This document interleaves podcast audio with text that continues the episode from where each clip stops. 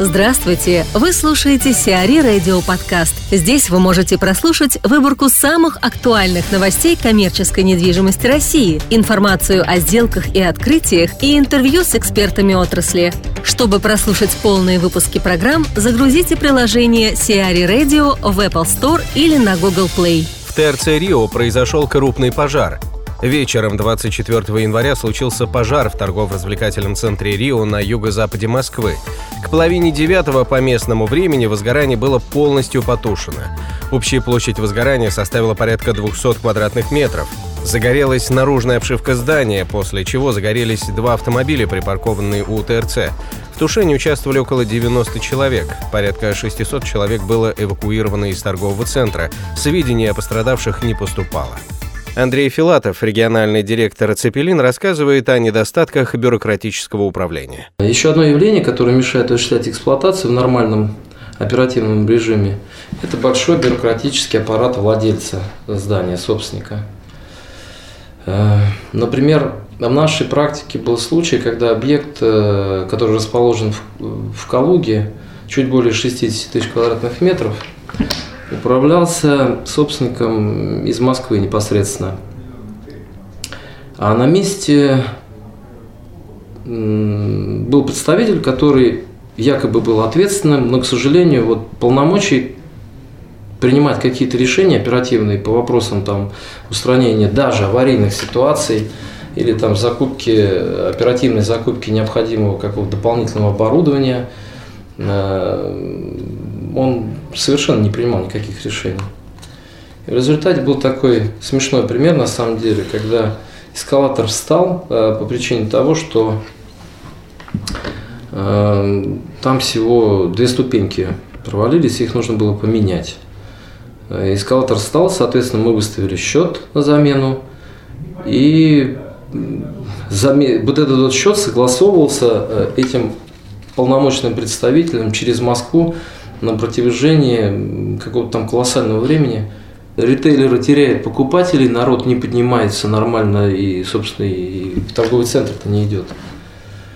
К положительному опыту могу отнести следующие, например, э, в случае, когда управляющая компания, FM-оператор, заходит на действующий объект, то, как правило, первоначально проводит техаудит – который позволяет выявить, в каком состоянии, в реальном состоянии на дату захода FM-оператора находятся инженерные системы, оборудование, как оно ранее эксплуатировалось, э, что уже пора менять в результате там, плохой эксплуатации, либо окончания срока эксплуатации, ну и так далее.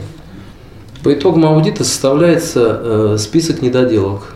Он, как правило, бывает такой большой, объемный. Причем в этот список включаются мелкие замечания, ну и, соответственно, бывают и нередки бывают крупные замечания. Соответственно, вот к положительной практике можно отнести то, что, как правило, FM-оператор, который заходит, э, всю мелочь он не выставляет э, собственнику в виде каких-то дополнительных денег, а устраняет в ходе текущей эксплуатации самостоятельно это. А, то есть на протяжении своего срока действия контракта, ну, это, как правило, это те работы, которые не требуют дополнительных финансовых затрат. Там, скажем, какая-то маркировка оборудования, если она еще отсутствует.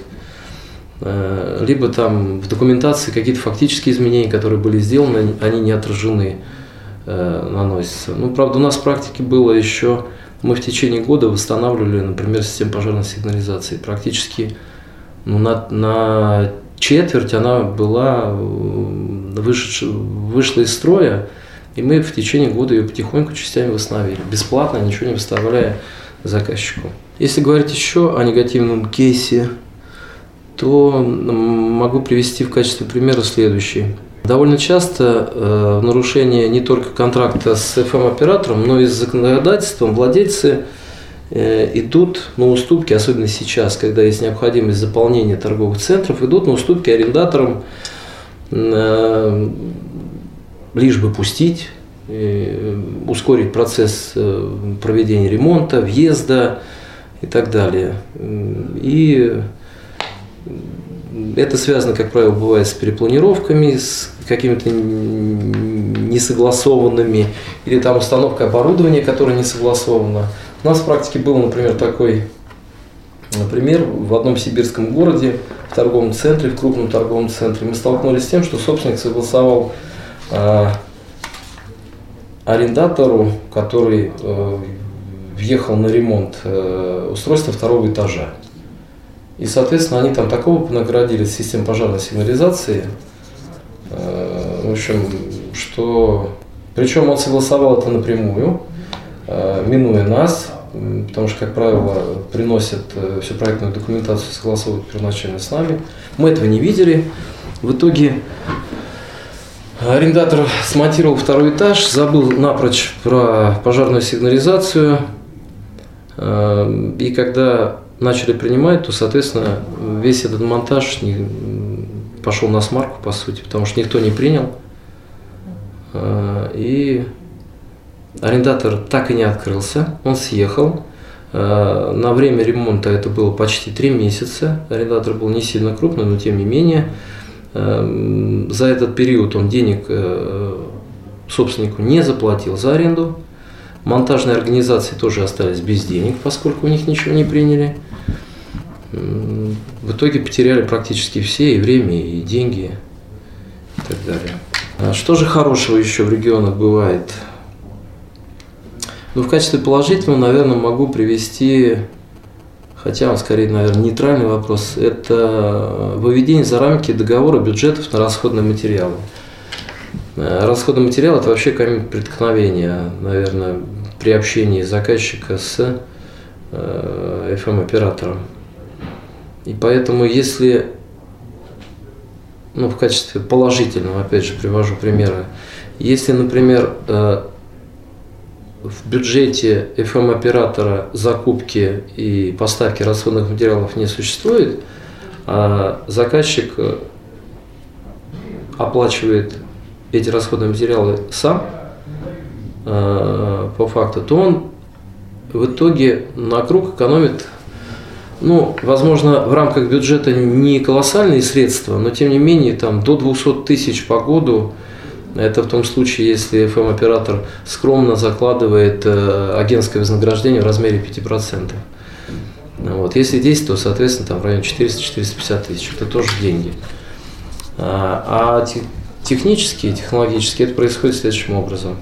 Значит, FM-оператор находит необходимые расходные материалы, э, затем представляет счет э, заказчику, заказчик оплачивает этот счет, а FM-оператор обеспечивает поставку расходников на объект и, соответственно, их своевременную замену. В итоге все довольны. Но, э, наверное, FM-оператор не совсем, поскольку стоимость его контракта, она, соответственно, уменьшается, а по году это до 4 миллионов выручки, да, в плановых показателях он все-таки теряет. В качестве положительного примера хочется отметить э, грамотно сформированные, оптимизированные команды региональных структур – некоторых девелоперов. Это, как правило, э, девелоперы, которые э, вышли из Москвы или Санкт-Петербурга, у которых уже не один объект, которые уже, э, не знаю, как сказать, собаку съели на бюджетировании, которые четко понимают, какое количество персонала необходимо для контроля над FM-операторами. Ну и, соответственно, вот с такими командами профессионалов э, каких-то дискоммуникаций э, в принципе не возникает у FM-структур. Все друг друга понимают, и работа идет на лад. И, соответственно, такие объекты, как правило, становятся победителями многочисленных премий, признаются на рынке коммерческой недвижимости лучшими и так далее. X5 опередила «Магнит» по выручке. X5 Retail Group опубликовала результаты деятельности за 2016 год, согласно которым выручка ритейлера увеличилась на 27,5% до 1 триллиона 26 миллиардов рублей. Таким образом, X5 вышла на первое место среди российских ритейлеров по данному показателю, обогнав «Магнит», выручка которого за отчетный период составила около триллиона рублей. Стоит при этом отметить, что лидерство может дорого обойтись X5, так как программа развития ритейлера включает задачу возвращения лидерства в своем сегменте до 2019 года и высокие премиальные для менеджмента группы по достижении цели. Флагманский фитнес One Art откроется в Филиград – в торговом комплексе «Филиград», входящем в состав одноименного многофункционального комплекса, откроется флагманский фитнес-клуб «Fitness One Art». Сеть Fitness One арендовала у MR Group помещение общей площадью более 3,1 тысячи квадратных метров. Брокером сделки выступила компания JLL. Общая площадь торгового центра «Филиград» составит 15 тысяч квадратных метров. Он станет частью многофункционального комплекса, расположенного в районе Большого Сити, недалеко от делового центра Москва-Сити и исторического центра Москвы, в пешей доступности от метро Фили и станции МЦК «Шелепиха». Шоколадница выходит на дорогу. «Шоколадница» будет развивать сеть ресторанов дорожного питания. Не менее 10 заведений компания планирует открыть в течение ближайших трех лет. Речь идет о двух разных форматах. Первый М-гриль кафе включает кафе-бар, обеденную зону, мини-маркет, а также сервисные комнаты с душевыми кабинами и семейные зоны. Площадь одного такого заведения составит не менее 400 квадратных метров, а инвестиции в открытие могут достигать 115 миллионов рублей. Второй формат сети М-кафе представляет собой ресторан площадью до 180 квадратных метров, рассчитанный на 20-30 посадочных мест. Стоимость открытия одного заведения оценивается в сумму, не превышающую 18,5 миллионов рублей. На данный момент открыты два ресторана формата М-кафе. Они расположены в районе города Вышний Волочок Тверской области по трассе М-11. Во втором квартале 2017 года откроется первый ресторан «М-Гриль Кафе». Заведение площадью 460 квадратных метров расположится на трассе М4 Дон. Развивать сеть придорожных кафе «Шоколадница» будет в рамках партнерства с УК «Автодор». В ближайшие планы входит открытие заведения на трассах М1 Беларусь, М3 Украина, М4 Дон, М10 Россия, М11 Москва-Петербург, ЦКАД, скоростной магистрали «Шелковый путь». Сиари Радио. Эксклюзивные рубрики «За и против», «Ноу-хау», «Ремейк», «Новые форматы».